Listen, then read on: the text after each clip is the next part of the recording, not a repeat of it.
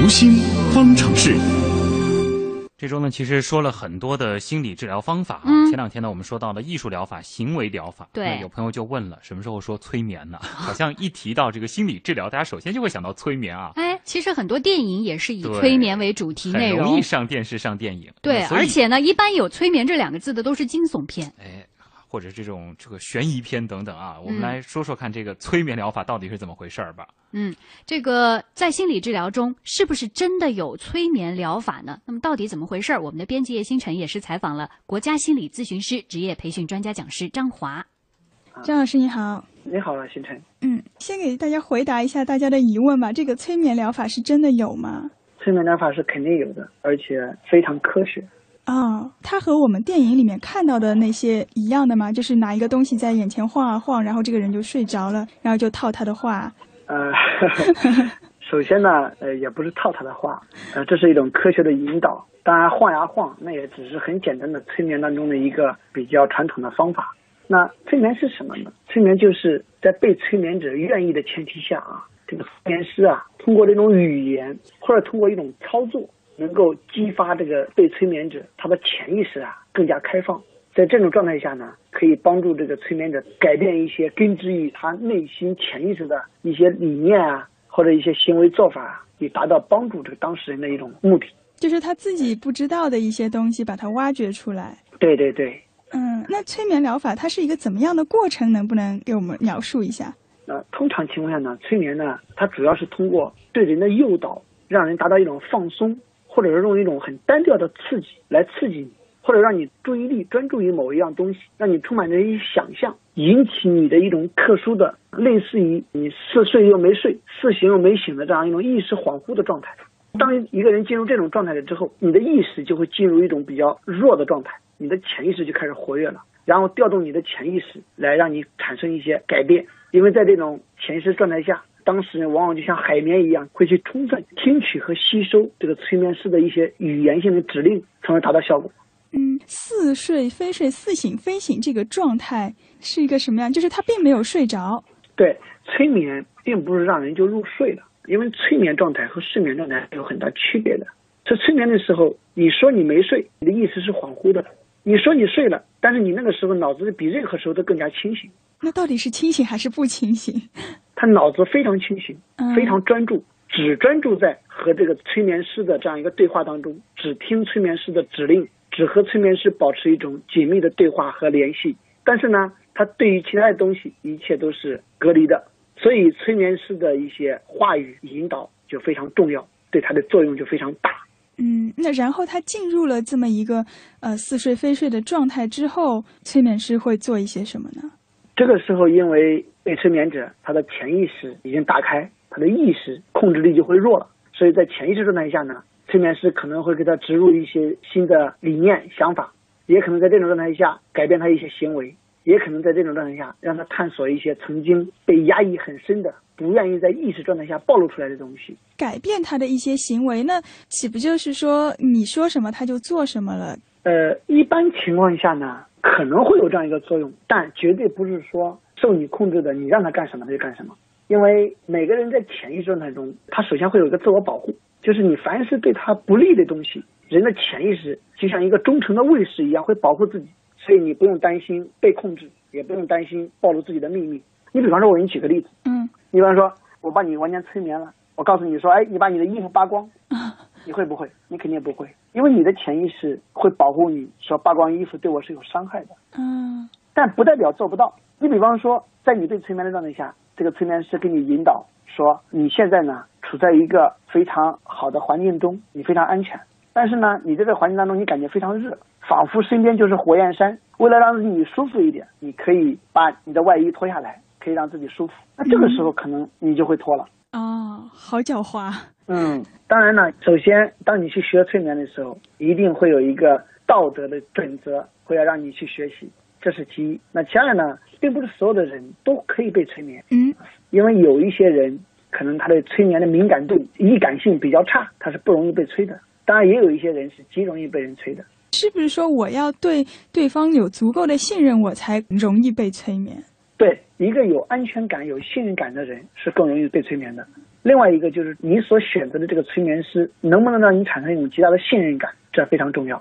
所以大家也不用担心生活中时时刻刻被别人催眠，因为一般情况下我们没有一定的了解，我们不会完完全全去特别的信任他，把自己交给他，所以也未必一定会被他催眠。那治疗好了之后还是会把他唤醒的是吧？这个是怎么唤醒？摇他吗？呃，不是摇他，因为他非常接受你的指令嘛。嗯，你比方说接下来我数三二一，我每数一个数字你就会比现在清醒，当我数到一的时候啊，我弹一下手指你会睁开眼睛，那这个时候数到三二一，可能当时你就睁开眼睛了啊。真的是像电影里面那种很酷的三二一，然后打个响指他就醒过来了。对，你可能数三二一，也可能说我在你脑门上敲三下你就会醒过来，这就是一种暗示。他在催眠过程当中发生的一些事情他醒来之后知道吗？可以让他不知道，比如说你醒来之后你会忘记在催眠过程中发生的一切，那他就忘记了。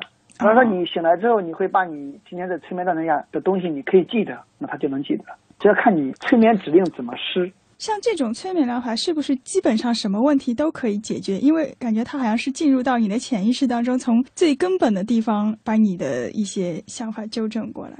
问题就在这里，在这个世界上可能有百分之九十的人都有一定程度的催眠敏感性，但是有百分之五左右的人怎么样也催不进去的。有的人能催到一定程度，但是也有一些人可能能够进得更深，比如说一二三四五六七八，你数到七的时候你就忘记这个世界上有七这个数字，可能你真的就能忘记。嗯啊，比如你睁开眼睛，这个房间里的某一样东西，比如说钟表，你再也看不到。那有些人是可以达到这种程度的，但有些人呢可能达不到这样一个程度，也就是每个人进到的深度是不一样的。所以有一部分人就适合用催眠来做治疗，但也有很多人呢就很难用催眠这种办法来做治疗。还有就是你一定要相信，你相信催眠能帮你，催眠才能帮到你。好的，谢谢张老师。嗯，那听到这儿大家应该知道了啊，催眠呢其实是一门专业的技术。嗯，而我们平常也会说自我催眠，那这其实呢就是运用了催眠当中暗示的方法。那么在日常生活当中我们所说的心理暗示又是一种什么样的这个情况呢？我们来听听看心理观察员、二级心理咨询师于玉新的说法。好的，主持人，催眠的效果通常要在心理医生那里才可以实现，不过心理暗示就很常见。我们每天都在接受并且传达心理暗示，并且无时无刻不在做自我暗示。平常生活中遇到困难的时候，我们会跟自己说再坚持一下，马上就要看到成功了，这就是积极的自我暗示。也有的人在受到身体和心理状况的影响时，容易思前顾后，结果就会产生不良的自我暗示，比如不敢在大庭广众下演讲，会被当时周围强烈的刺激所震撼到，很可能是一种自认为不行的暗示在作祟。如果我们能够意识到自我暗示这个事实，就具备了纠正的机会。事先没有不良的自我暗示，在操作过程中，即使遇到困难，我们也会继续去尝试，改变僵局，这样呢，许多困难也会迎刃而解的。好，感谢于雨欣。那今天的节目也接近尾声了啊，我们也来听听看叶星辰盘点一下今天的互动热点。嗯，对于最后那个催眠啊，网友还是比较感兴趣的。嗯，小马嘟嘟就说一直觉得这个催眠很神奇啊，其实听下来还是非常的神奇。对、嗯，秒杀王说这个催眠治疗也确实有点玄乎。温峥嵘说呢，他是觉得这个催眠治疗还是蛮有道理的，就包括那个徐峥和莫文蔚的催眠大师啊，他说就看了两遍。嗯、然后他想问，就是催眠师就是持证上岗的嘛，会不会有人冒充，这样就会比较吓人嘛？对啊。哎，其实这个心理治疗师、心理咨询师都是持证上岗，而且他们接受培训之前都是会有道德培训的、嗯、对，否则这个催眠感觉能够套取很多个人信息啊啊，很多秘密，心理的秘密。对这个催眠是有足够的信任，你才会被他催眠。哦，对，就是双方之间彼此都要有一个很高的信任度。对，那种传说当中的这个这个马路上人家拿个小怀表在你面前晃两下，然后那是骗子啊，没用、啊，这个是假的，对吧？啊，那是个骗子啊，就别乱相信啊。啊，好，那这个最后给大家介绍一下今天的这个获得积分的这个朋友的情况吧。好的，今天的秒杀呢是被佳琪抢到了，是获得三分啊、呃。三十楼是多功能金三哥，也是三分；还有五十楼是枯骨刀五分；一百楼是志气十分。嗯。转过巷子那条街，是我最怀念的路线。